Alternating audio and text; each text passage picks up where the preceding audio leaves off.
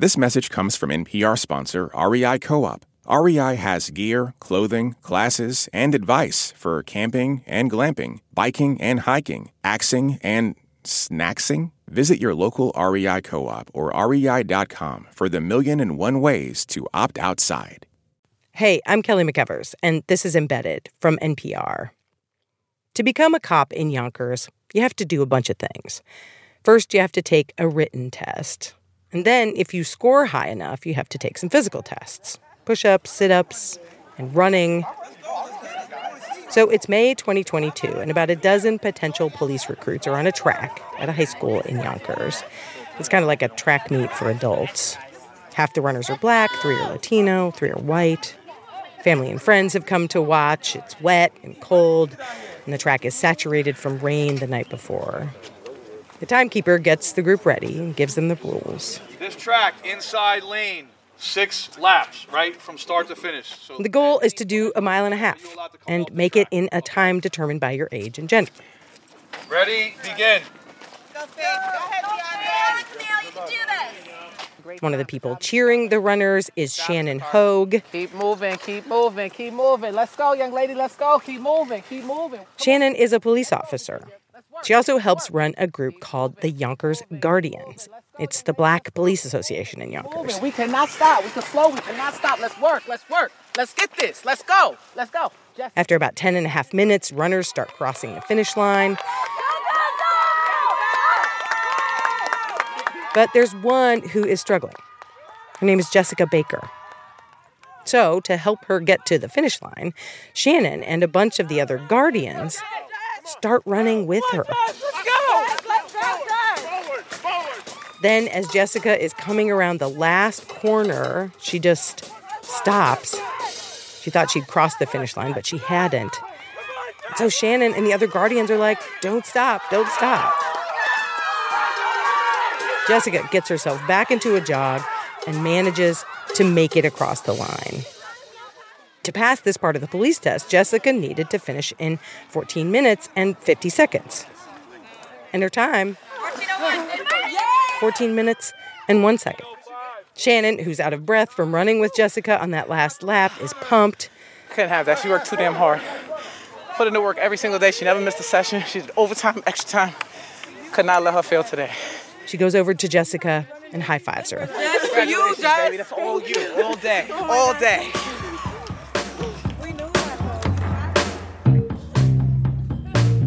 All of this, this running with people, helping them get to the finish line, it didn't just happen. It was actually part of a plan. A very simple, very straightforward plan to just get more black people on the Yonkers police. Because right now, the Yonkers Police Department, like so many police departments around the country, does not look like the community it polices. Yonkers is 19% black, 40% Latino, 6% Asian, and 35% white. But the police force is overwhelmingly white. Charlie Walker is a lieutenant on the Yonkers police, and he's president of the Guardians. He's the one who came up with this plan. He says the only way to push the Yonkers police to be better is for people from the community to get on the force. to really affect progress, you have to be in that room with the power to make certain decisions. That's how things change. So that's what Charlie's doing. And in this episode, we'll watch him do it. We want to know how do you get more black officers on a force that for 150 years has been very white? Like what does that actually take? And then once you get more black officers on, it's not like the problems are just over. So how do you get in that room to make the decisions? And does that actually make the police better? That's our show today. After this break.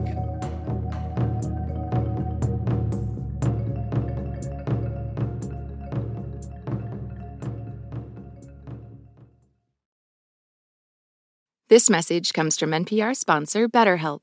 When you keep your stress bottled up, it can eat away at you. Therapy is a safe space to get things off your chest and to figure out how to make them better. Try BetterHelp Online Therapy, designed to be convenient, flexible, and suited to your schedule. Get it off your chest with BetterHelp. at betterhelp.com slash NPR today to get 10% off your first month. This message comes from NPR sponsor Teladoc Health. There are lots of reasons for wanting to be healthy family, work, living a fuller life. Teladoc Health understands. Whether you have diabetes, high blood pressure, or just need to manage your weight, Teladoc Health can help. Visit teladochealth.com slash what's your why for more information. That's T-E-L-A-D-O-C health slash what's your why. This message comes from NPR sponsor Progressive and its Name Your Price tool. Say how much you want to pay for car insurance, and they'll show coverage options within your budget. Visit progressive.com. Progressive Casualty Insurance Company and Affiliates. Price and coverage match limited by state law. Last year, over 20,000 people joined the Body Electric study to change their sedentary, screen filled lives. And guess what? We saw amazing effects. Now you can try NPR's Body Electric Challenge yourself. Listen to updated and new episodes wherever you get your podcasts. Okay, we're back, and I'm going to hand off this story to Dan Girma. He reported it, and he'll be telling it. When people in Yonkers say they want the police to reflect the community, they're talking about trust. Trust that when there's an interaction with a cop, a traffic stop, a 911 call, whatever, that cop will be able to understand how they feel, relate to them. We got to see this play out one night in Yonkers. One of our lieutenants just put over a traffic stop down the block. We're gonna go back him up, make sure everything's okay. We're riding along with two Yonkers police officers and we pull up to an intersection downtown. Cops have pulled over four men in a car for allegedly making an improper right turn. A handful of officers are standing around the car, some kind of sedan with tinted windows. Pretty soon, a lot more cops arrive, like over a dozen. Turns out a high ranking officer is the one who made the stop, so other cops come to back him up. One officer is talking to the people in the car, and the conversation it gets tense, fast. Rear passenger, why are you so nervous? You're breathing very heavy back there. You're breathing very heavy back there. No, I'm serious. I'm looking at him. I look at his chest. He's breathing very heavy. I'm a little worried. Another officer asks the passenger for his ID, but he doesn't want to give it. All right, so you're, you're gonna go that route? You're not not gonna give me your identification? At this point, one cop is shining a flashlight into the car. The driver and passengers are black, but there's only one black officer at the scene Sean Barry. He's also standing by the driver's window. A white officer asks if he can see the hands of one of the passengers, and that's when Sean steps in. He starts talking to the driver. Turns out, he recognizes him. Boss man, you know me. You know I know you. We good. You good. 15 Yeah. to 20 different guns around me. Nah, That's you what I'm worried about. Nobody's got a, nobody's got a look, gun out. boss, No, no, no, of boss, course, but you boss. You know me. You- you we know good. what type of life we live. Yeah, we I'm good. We good. We good. We good. We good. It's not that you good. You Gucci. It's just yeah, yeah. Sean does what the other officers are unable to do. He calms the driver down. But you know, we drive by you all the time. I show nothing but love. Eventually, the cops do give the driver a ticket for the wrong turn and a warning for the tinted windows and a loud muffler, and the car drives away. Being the only black officer in a situation like this, it can be a burden. Because you can de escalate the situation, now you're expected to. Charlie Walker, the head of the Guardians, says this is one big reason why he's pushing to get more black officers on the force. If you speak to any black officer, um, there are plenty of times where you go to a scene, whether it be a traffic stop uh, or uh, you know a domestic or any any interaction with the public where representation matters. People who look like you matter. One morning, we had breakfast with Charlie to talk about how he came up with this plan to get more black cops into the Yonkers police. He's been an officer in Yonkers for 19 years, but he's kind of fell into this career by accident. Charlie grew up in School Street. It's a public housing complex in Yonkers, actually where the rapper DMX was from. He moved there when he was five after his father died of cirrhosis. He tested well, but was in trouble a lot at school. It was only in his junior year of high school that Charlie says he began to take school seriously, maybe even try for college. That lasted until, in his senior year, his mom died of cancer. After that, he had to take care of himself. Chef Boyardee was my friend for a long. That was my staple for a long time. What was your uh, favorite one? Raviolis. Raviolis. Ravi, raviolis. it was either that or just I didn't eat. Charlie graduated high school and got some jobs bartending at Red Lobster, working in a hospital, and as a school safety officer. Then he took something called the civil service test. He wanted to be a firefighter, but the police called him first. And he got hired in 2003. When Charlie joined the force, there were only a handful of black officers. He was an outsider, and people let him know it. One incident really got to him. He'd been on the job a few years. There was some shootings. There was like different blocks beefing with each other. A friend of mine got caught in that, and they did a raid on his house, and they found some old pictures. And there was a picture when we went to Great Adventures, like years before I was a cop. So the cops had found this old photo of the guy whose house they raided, and Charlie is in the photo too. Later, I go back to the precinct one day, and the picture is stuck to my mailbox. And I'm pissed because I'm like, who the hell? What message are you trying to send to me? To Charlie, this was offensive. Why was it wrong for him to know the people he was policing? And what were the other cops trying to say? You are one of them, therefore we can't trust you? Charlie's experience as a black officer in the Yonkers police, all the discrimination he faced, well, Wilbert L. Cooper, a reporter at the Marshall Project, he says it's pretty common. I reached out to Will because he's been reporting on the experience of his own family, many of whom are police officers in Cleveland. My uncle, he came on to the department in 1957. When he was on the department, he experienced the otherness and alienation of being black within the department. They had this thing called throwing a shoe, which was basically when a white person would be partnered up with you, they would do anything not to work with you. A lot of times, uh, white officers wouldn't speak to them at all, wouldn't offer any mentorship or training. And my uncle self described his role on the department as being a token. It's because of racism like this that, starting in the 1930s and 40s, black officers started forming organizations just for them. The Yonkers Guardians were founded in the 60s, and around the same time in Cleveland, Will's uncle helped revive another group called the Black Shield. Their focus was on what they were dealing with inside because they were catching hell. They were called subversives, malcontents, and there was a very clear sense of the racism that they experienced as officers being intimately connected with the racism that black people experienced through the institution of policing. In Yonkers, Charlie didn't join the Guardians immediately, but six years into the job, he got posted to the Community Affairs Division. It's the part of the police department that deals with recruitment. And he began to realize just how big a diversity problem the force had. I started looking at the history of the department, uh, how many applicants were we getting, how many were actually black, um, and just seeing the numbers, and they were dismal. so Charlie started asking about this. Why are there so few black recruits? He eventually went to the Guardians, and they told him that black recruitment had been a problem in Yonkers for decades. In fact, in the 80s, black officers in Yonkers and other neighboring cities actually sued over discriminatory hiring practices. It was part of a wave of lawsuits in cities across the country, including, says Will Cooper, in Cleveland. There, the result was a legally binding agreement with the government requiring reform. And they were able to get a consent decree filed that forced racial hiring quotas. And the Yonkers police were given the consent decree too, one they had to follow. And the departments actually got more diverse while the decrees were in place. But once they expired, things quickly reverted back. Across the country, police departments are still mostly white.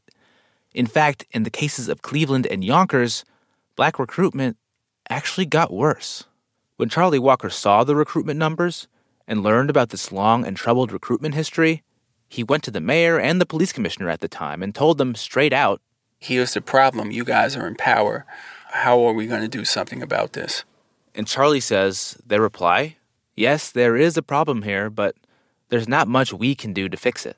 You know, at first it's it's disappointment, then it's anger, then it's acceptance of the fact that um, certain people aren't going to prioritize what you believe is as important or as high on your personal list of priorities.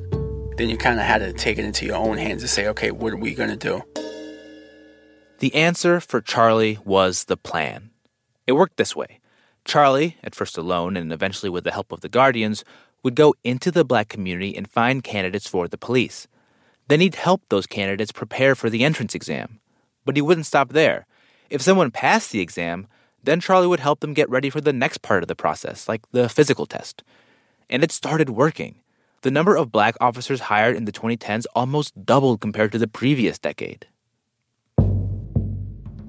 But even with all this work, their ultimate goal, getting the same percentage of black officers on the force as black people in the community, still seemed out of reach. Right now, there are 45 black officers on the Yonkers Police Department, about 8% of the force, for a city that's 19% black. Then, in 2020, George Floyd was murdered by a white police officer in Minneapolis. Suddenly, people across the country started demanding change, and the Yonkers police started to change their thinking about recruitment. Started to agree with Charlie, who by now was president of the Guardians. In the spring of 2021, they finally launched a big diversity recruitment drive. The Yonkers Police is hiring. And we want you to take the test. We are looking for a diverse group of men and women to help keep Yonkers moving forward. It was called Be the Change, like be the change you want to see in the world. And it urged people to sign up for the upcoming police entrance exam. To download an application. Be a hero. Be a hero. Be a hero. Be a hero. Be the change.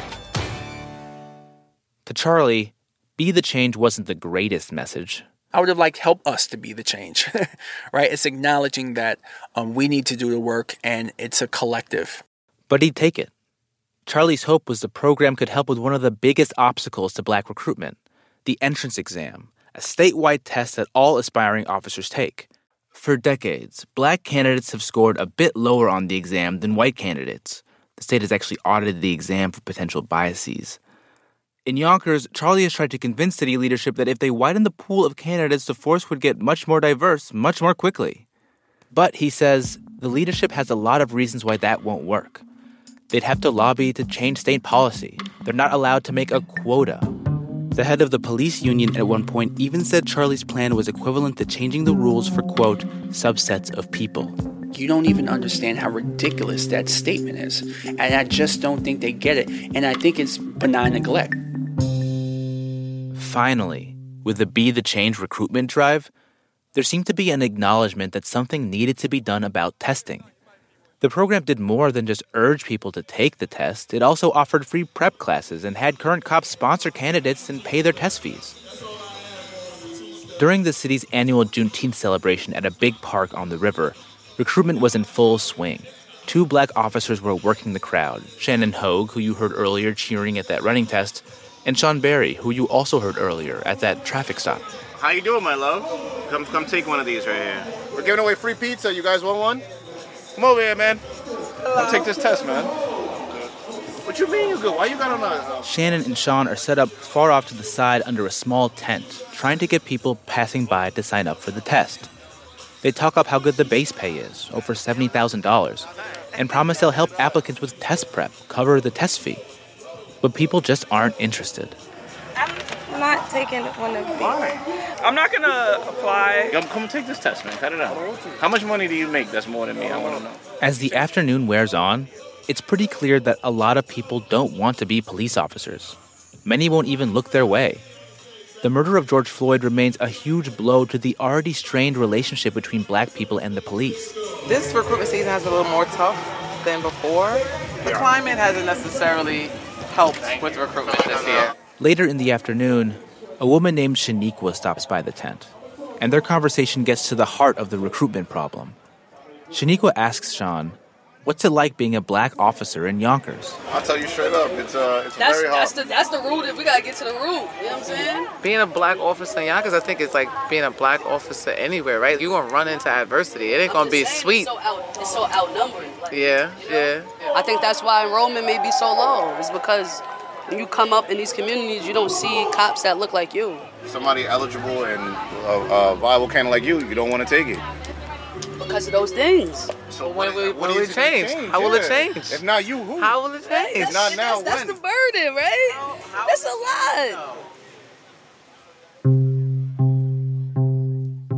was right. Changing the police? It is a burden. Especially when it's people who feel they've been mistreated by police who are now being tasked with changing the police. But still, there are some people in Yonkers who are willing to try, who decide to go all in on Charlie's plan. After the break, we'll follow some of them through that process. We'll see what challenges there are once a black candidate actually becomes a cop.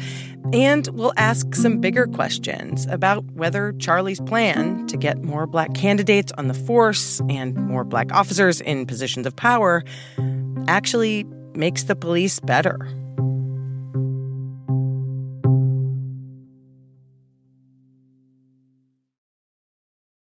Support for this NPR podcast and the following message come from Amgen, a biotechnology pioneer leading the fight against the world's toughest diseases such as cancer, heart disease, asthma, and osteoporosis. In a new era of human health, Amgen continues to accelerate the pace of change, operating sustainably and drawing upon deep knowledge of science to push beyond what's known today. With each decade, they reliably deliver powerful new therapies to patients. Learn more at amgen.com. This message comes from NPR sponsor Noom. Noom understands that not everyone is starting from the same place and takes that into account. With their first ever cookbook, The Noom Kitchen, you can find a hundred healthy and delicious recipes to promote better living. Available to buy now wherever books are sold. This message comes from NPR sponsor Bluehost. Try Bluehost Cloud, the hosting plan made for WordPress creators by WordPress experts. With 100% uptime, fast load times, and 24 7 support, your sites can handle high traffic spikes. Visit Bluehost.com. Humans are kind of overrated. Over on Shortwave, a science podcast, we're only kind of kidding. We're bringing you the wondrous world of animal science to your daily life. From queer animal love stories to songbird memories, we're showing you how critter knowledge informs human science. Listen now to Shortwave, a podcast from NPR. Okay, we're back. And here's Dan again. Danielle Santos grew up in Yonkers, and she learned early that in Yonkers, the police are people you try to avoid. It was just one of those things that it's just like keep away, keep your distance so that you're safe, so that you're good. But even though she's grown up keeping cops at arm's length, she did have thoughts about becoming one herself. She had five aunts in the NYPD. And as a single mother, becoming a cop would bring Danielle a lot of financial stability. Right now, she works two jobs in sales at an Apple store and as a school aide at a local K 12. And Danielle always felt that she had a connection with the Yonkers Police Department. It's a connection that goes back to her mother. My mom passed the test for Yonkers Police and was going through the process of becoming an officer. And my grandmother and her sister talked her out of it. And they just they said to her like, "Listen, you know, you're a single mother. You're all that your daughter has." Her mom was also a single mother when she was trying to become a cop. And relatives would say things like, "What would happen to your daughter if something happens to you?" That's very dangerous. If something happens to you, she's not going to have anybody. So my mom decided not to do that. That story stuck with Danielle. And when the George Floyd protests sprang up across the country, including in Yonkers, she started having even more doubts about whether she should join the police. Like, you know, am I betraying my community by becoming a cop, or am I going to be someone who actually gets on the force and, and makes a difference? In 2021, when Yonkers began his Be the Change recruitment drive, Danielle started seeing posters about the police exam all over the city. And she felt like there's gotta be a reason for all this. You know, when you see something so much and it's in your face, I was like, this is a sign. You know, it's something that I, I feel like I have to do. Um, my mother passed away. It's gonna be three years in July. So I wish she was here now so I could kind of discuss with her like what she was going through at that process when she took the test and my mom busted her ass to make sure that we were good and, and I want to do the same for my son but I want to do it in a way where you know I'm getting something back from it. Finally, Danielle decided she'd do it. She'd try to become a Yonkers cop. In September of 2021, she took the police entrance exam. After you take the test, you have to wait for months to find out how you did. So Danielle waited until I got a call saying that, you know, this is the Yonkers Guardians and we're reaching out because we're having a meeting. the Guardians member tells Danielle she has scored well enough on the test to go to the next stage of recruitment, and that the Guardians are inviting black candidates like her to get together and talk about what's next. Danielle had never heard of the Guardians. She didn't even realize there were black cops in Yonkers until she saw one make a speech at the George Floyd protests. At the time, it had rubbed her the wrong way. I kind of feel like they made him stand up there like a pawn you know, kind of like, oh, speak to your community. That's kind of how it came off because then when you're walking the streets and you're being patrolled, you don't see any officers that look like him. But Danielle wanted to meet these black cops she'd never seen. So one rainy winter evening, she drove over to a community center on the north side of town. My name is Lieutenant Charles Walker. Everyone you see here tonight is an officer, and some are retired officers. I'm going to go real quick and introduce them. In all, there were 12 black officers and two retired black officers in the room. Seeing them all there on Tuesday, you know, all of them lined up at the front of the room, it looked like the Avengers. I've never seen so many black cops in Yonkers, ever.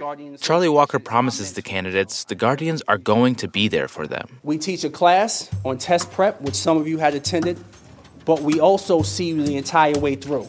It's not enough of us on this job. Our intent is to get all of us on this job. It's kind of amazing, frankly. The amount of outreach, finding candidates, the phone calls, prepping for that test, then finding the ones who scored well, getting them all in a room at the same time to tell them that the support isn't over. We'll help you train for the physical. We want you to join us. Other black police organizations in the U.S. have also taken on the task of diversifying the forces they serve. Will Cooper says that it's because they have to, because for years, police departments haven't. I think that's the key thing that is maybe on one side inspiring, but also maybe a little troubling about this is that we see a lot of the same sort of tactics and approaches going back into the 70s. I think what it signifies is that it's definitely an ongoing battle. It's a battle that Charlie Walker and the Guardians intend to keep fighting because it has made a difference. It's why Danielle is here. It's also why Stephen Burton, another candidate, is here. Stephen wasn't even trying to become a cop. Then, one day, out of the blue, I just got a phone call from a police officer saying, "Hey, you you registered for this Be the Change," and I was like, oh, "I have no idea what you're talking about." What's Be the Change? I didn't sign up for anything.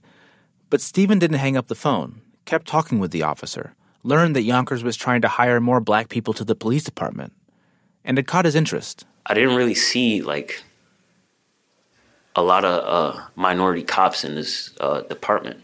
And that's one of the things that I really would like to see. Stephen grew up in the Bronx and had many experiences with the cops, mostly white ones. Whenever I got pulled over or or uh, got stopped by police officers, the first thing they ask me is, "Where are you going?" or "Whose car is this?" It's always an aggressive tone with police officers after that phone call with the Yonkers cop and thinking about his own experience, Stephen ultimately decided that if he wanted things to change, he should do something about it. I didn't think I would ever even want to be a police officer. The driving factor behind it all is just wanting to see change in the in the system because it starts with police officers. So Stephen took the police exam and scored really well.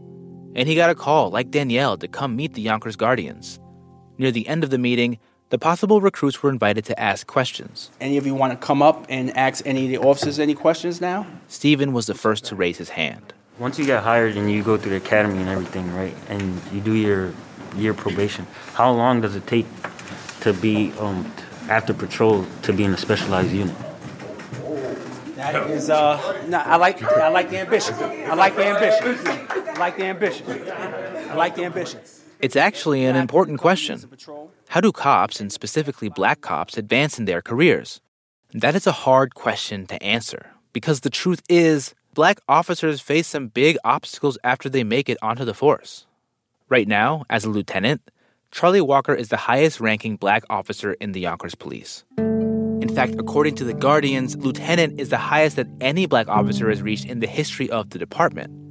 And only three officers, Charlie included, have ever reached it. No black captains, no black chiefs, no black commissioners. To officers like Sean Barry, the lack of black people in positions of power is pretty discouraging. Right now, Sean is just a police officer, the lowest rank, but his goal is to make detective, a promotion that's very competitive. To help his chances, Sean joined his precinct's anti crime unit, and he's been getting support from a senior black officer who had the same goal as Sean. He was one of the people that took me under his wing and showed me the ropes, and now he's a detective. This is something that happens a lot in police departments an older cop helping someone early in their career. But Sean says there are still plenty of cops who are put off by the help he's getting from his fellow black officers. Like I've heard that from me a lot. Oh, the Guardians are pushing his career forward. Like, come on, bro. And Sean notices the struggle black officers go through when it comes to advancing. In fact, when he first became a cop, he was told just not to expect to get certain jobs. When I first got here, I remember the conversation was actually with a black officer. I said, you know, how do you get to this place? And the black officer looked at me and said, man, you ain't going there, bro. Unless you're connected, you're not going there. A lot of us are nervous or we feel like, I don't know the exact, we feel like, you know, they're not going to look out for me. It's not going to be me. It's going to be somebody else. But if we had two lieutenants, a captain, you know, as a black, I would assume he's going to look out for people that look like him. Charlie Walker believes there are still lots of systemic problems that keep black officers from advancing. One is the selection process for certain jobs. To become a detective, for instance, an officer has to be chosen by a panel. It's called the Detective Selection Board. That panel has no black officers on it. When Charlie asked for that to change, the department said no. You have black officers that have no faith in that process at all. Another problem? Testing. Cops who want to reach high rank positions, sergeant, lieutenant, captain, they have to take promotional exams. And black officers are having trouble competing with other officers. And this isn't just a Yonkers issue. Promotions have been a particular problem for black police across the country. Some police departments have even been sued and forced to investigate the promotional exams for potential biases. All this got us wondering why can't Yonkers offer testing support for the promotional exams in the same way it's offering support for new recruits taking the entrance exam?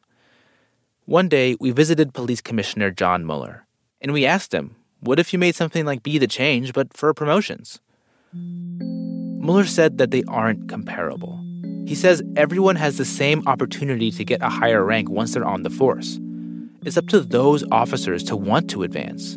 And even if he wanted to change the process, Mueller says, he doesn't have that kind of power. We don't control how we promote.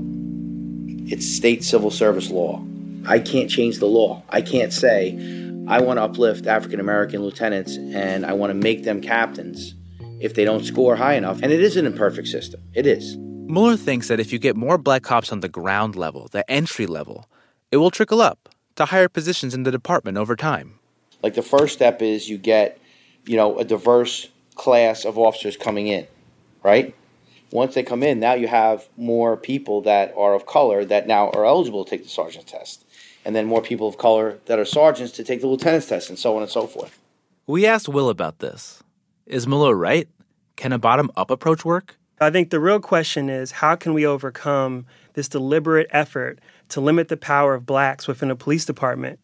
Having a targeted approach for promotions, even though that is one that might be the most hotly contested. It's important because if all the people in supervisor type roles don't look like you, you may have less of an ability to tap into that informal mentorship relationship that somebody else would.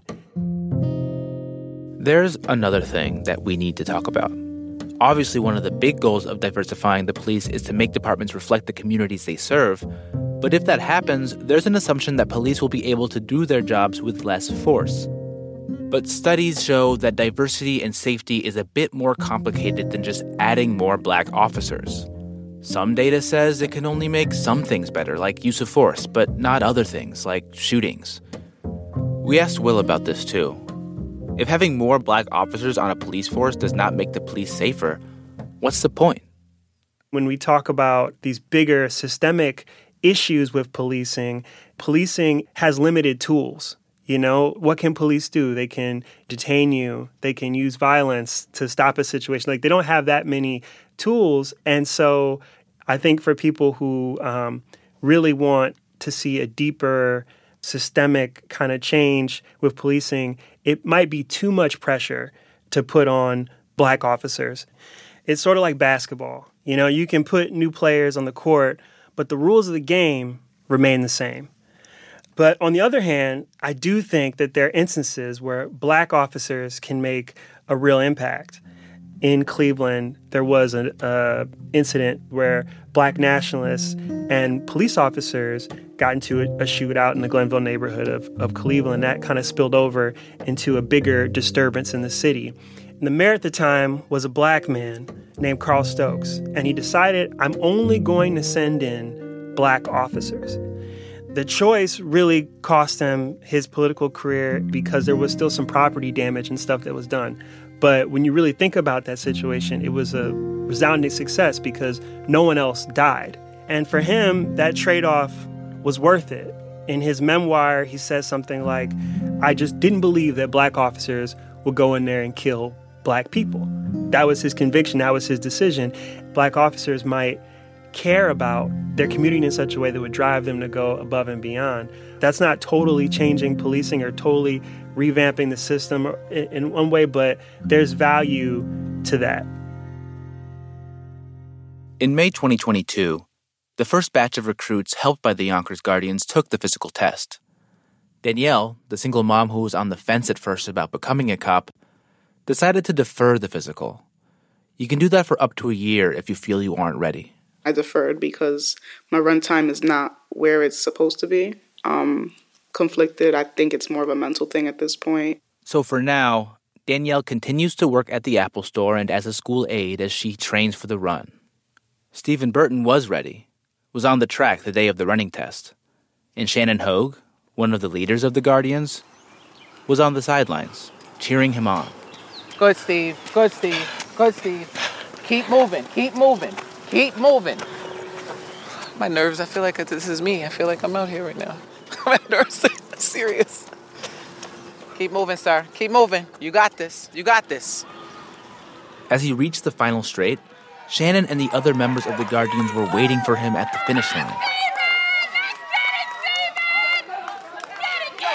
When Stephen crossed the finish line, he let out this emphatic yell. Hell yeah! Woo! Finally did it! I made it under 1030.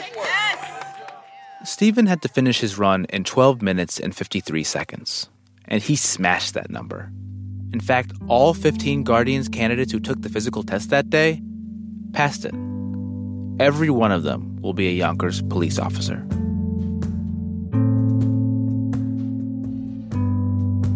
Coming up, what Will was just saying about how policing has limited tools. She needed help mentally. She didn't need to be punished. That's our next episode. This episode was reported, produced, and mixed by Dan Girma. It was mastered by Robert Rodriguez and edited by Jenny Schmidt, Leslie Eaton, and Bruce Auster.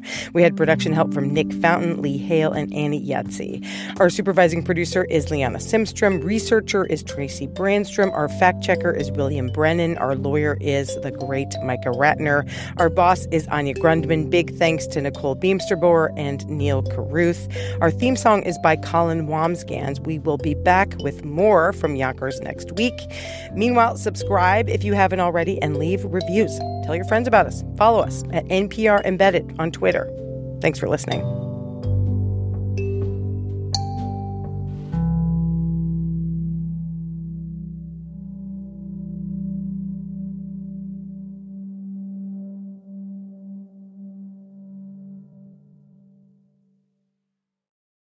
This message comes from NPR sponsor Capella University. With Capella's FlexPath learning format, you can earn your degree online at your own pace and get support from people who care about your success. Imagine your future differently at capella.edu. This message comes from NPR sponsor the Capital One Venture Card. Earn unlimited 2x miles on every purchase. Plus, earn unlimited 5x miles on hotels and rental cars booked through Capital One Travel. What's in your wallet? Terms apply. See CapitalOne.com for details. All that sitting and swiping, your body is adapting to your technology. Learn how and what you can do about it. I really felt like the cloud in my brain kind of dissipated. Once I started realizing what a difference these little bricks were making, there's no turning back for me. Take NPR's Body Electric Challenge. Listen to the series wherever you get your podcasts.